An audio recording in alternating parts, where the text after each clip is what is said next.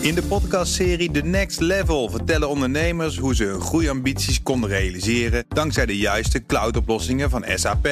Wat waren de uitdagingen, de oplossingen en hoe ging de uiteindelijke implementatie? Benieuwd naar hun verhalen en hoe zij met behulp van SAP ook hun toekomstige ambities kunnen behalen? Luister de podcast The Next Level via de BNR-app of je favoriete podcast-app.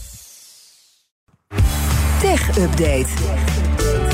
Met Mats Akkerman. Goedemorgen, Mats. Goedemorgen, wat zie jij er lekker eh, fris nog uit, uh, Meijnerd? Nou, dus dat inmiddels dat? al wel een stoppelbaardje, toch? Ja, dat is toch maar minder dan ik had verwacht. Oké, maar jij hebt ook niet doorgezet dit weekend. Nee, maar dit is bij mij altijd zo. Ja, oké.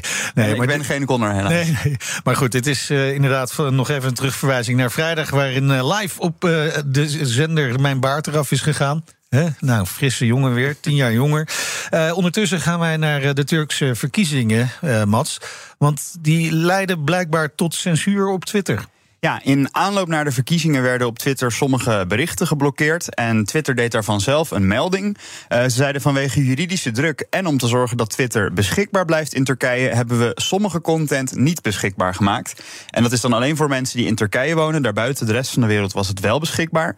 Eh, er is niet verteld om welke accounts dat dan zou gaan. Maar volgens de Turkish Minute, een Turkse nieuwssite, gaat het dan bijvoorbeeld om een journalist die veel over corruptie in het land schrijft. Ja, ja. En dus heeft het toch wel veel weg van eh, censuur rond de verkiezingen, waarbij Erdogan kritische content dus offline is gehaald.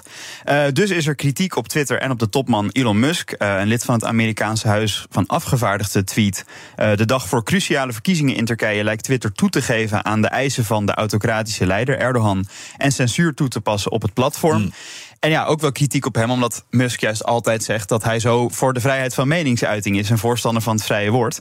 Eh, nou, zijn verdediging is dan weer, ja, het was of dit of Twitter helemaal offline. En dus is de keuze gevallen op dan maar een paar eh, accounts blokkeren. En andere sites doen dit ook. Wij zijn er tenminste transparant over.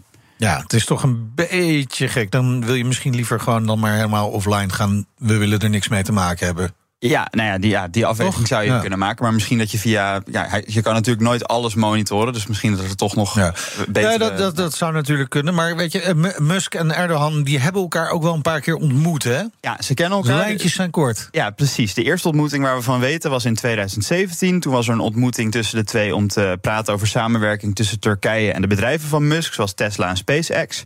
Afgelopen december tijdens de WK-finale in Qatar was er ook nog een ongemakkelijke ontmoeting waarbij ze een heel lang handenschudmoment hadden. Dat ze bijna een minuut lang elkaars hand stonden te schudden. Dus er is misschien wel een soort Oh, dat ga ik ook een keer doen. Ja. dus er, dus er is misschien wel een soort hotline tussen deze twee heren. Ehm, in februari werd Twitter bijvoorbeeld volledig offline gehaald vlak na die aardbeving. Ja. Toen was er ook veel kritiek, want mensen probeerden via Twitter met, in contact te komen met andere overlevenden. Nou, toen was er ook veel kritiek op Erdogan omdat hij te laat zou hebben ingegrepen. En toen was Twitter opeens eh, offline. Maar toen, nadat dat nieuws eh, ja, bekend Ja. werd, had Musk vrij snel het bericht van nou, het is weer online. Dus ehm, ja, misschien dat inderdaad hij toch wel eh, ja, een, kort lijntje heeft met Erdogan en dat het nu ook weer Ja. eh, kan veranderen. Ja, maar misschien heeft hij binnenkort iets minder eh, van doen met Twitter. Want hij heeft een nieuwe CEO. En die nieuwe CEO die we vorige week aankondigden... die heeft voor het eerst zelf een tweet geplaatst. Ja, nou niet voor het eerst ooit, maar wel Nee, voor het als- eerst sinds bekend Ja, is dat precies. zij de nieuwe CEO wordt.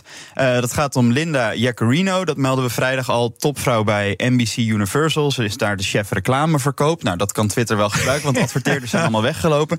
Toen was het nog een gerucht. Inmiddels is het bevestigd. En nu heeft ze haar eerste tweet als toekomstig CEO geplaatst, want ze start over zes weken. Ze bedankt Elon Musk. Ze zegt: Ik word al lang geïnspireerd door je visie om een betere toekomst te creëren. En ik heb er zin in om samen het bedrijf te veranderen. Eh, en samen, want Musk blijft actief als de Ja. Chief Technology Officer. Eh, ze kregen ook zelf gelijk een hoop nieuwe volgers bij, merkte ze zelf op. Ja. Ze zei ook: Ik heb bewezen allemaal nieuwe volgers. Ik ben nog niet zo'n overvloedige twitteraar als Musk zelf. Nog niet. Nou, dat kan ook bijna niet. Eh, maar ik ben net zo betrokken bij de toekomst van Twitter. Jullie feedback is daarvoor van vitaal belang. Dus laten we samen aan Twitter 2.0 werken. Nou, dan heb ik alvast de eerste tip. Blokkeer niet tijdens verkiezingen allemaal accounts van Nee. oppositiepartijen. Eh, haar tweede tweet als Twitter-CEO was ook gelijk mega inspirerend. Ze tweet: Being a mom is one of the biggest blessings of my life. Happy Mother's Day. Nou, gefeliciteerd. En ze heeft een blauw vinkje, heb ik net even gecheckt. Dus ze betaalt er ook nog Precies. voor, denk ik.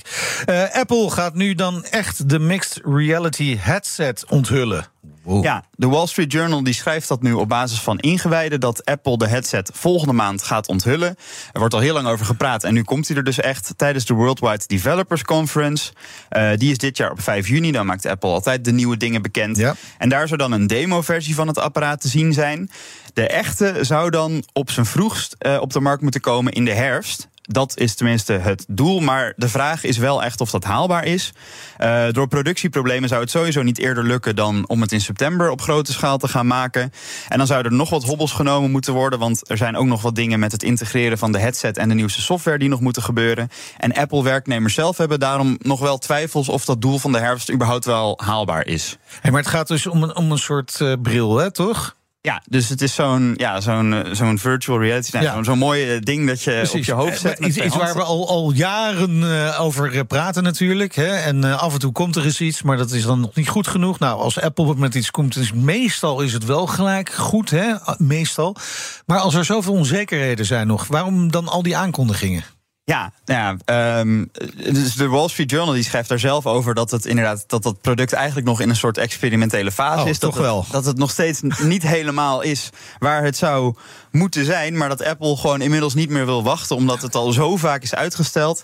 Ze denken, ja, als we echt willen wachten tot de ideale versie uit is, dan gaat het te lang duren. Ondertussen zijn er al gewoon concurrenten op de markt, hebben er al heel veel geld in gestopt.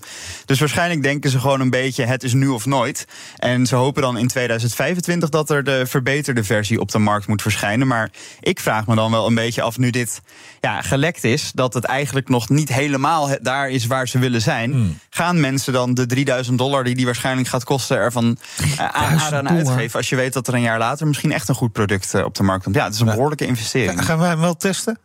Uh, zodra die in Nederland op de markt komt, lijkt het me dat wij dat zeker weten hier moeten gaan testen. Zeker weten. Dankjewel, Mats Akkerman. De BNR Tech Update wordt mede mogelijk gemaakt door Lenklen. Lenklen. Betrokken expertise, gedreven resultaat. In de podcastserie The Next Level vertellen ondernemers hoe ze hun groeiambities konden realiseren dankzij de juiste cloudoplossingen van SAP. Wat waren de uitdagingen, de oplossingen en hoe ging de uiteindelijke implementatie? Benieuwd naar hun verhalen en hoe zij met behulp van SAP ook hun toekomstige ambities kunnen behalen? Luister de podcast The Next Level via de BNR-app of je favoriete podcast-app.